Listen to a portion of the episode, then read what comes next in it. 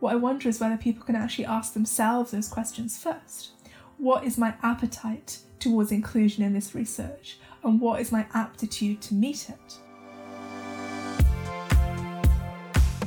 I'm Robin from the Centre for Cultural Value, and this is Reflecting Value, the podcast where we ask the big questions about cultural value in a reflective space. Because even when you're old and when you've got dementia, you can still learn. It's the exciting thing.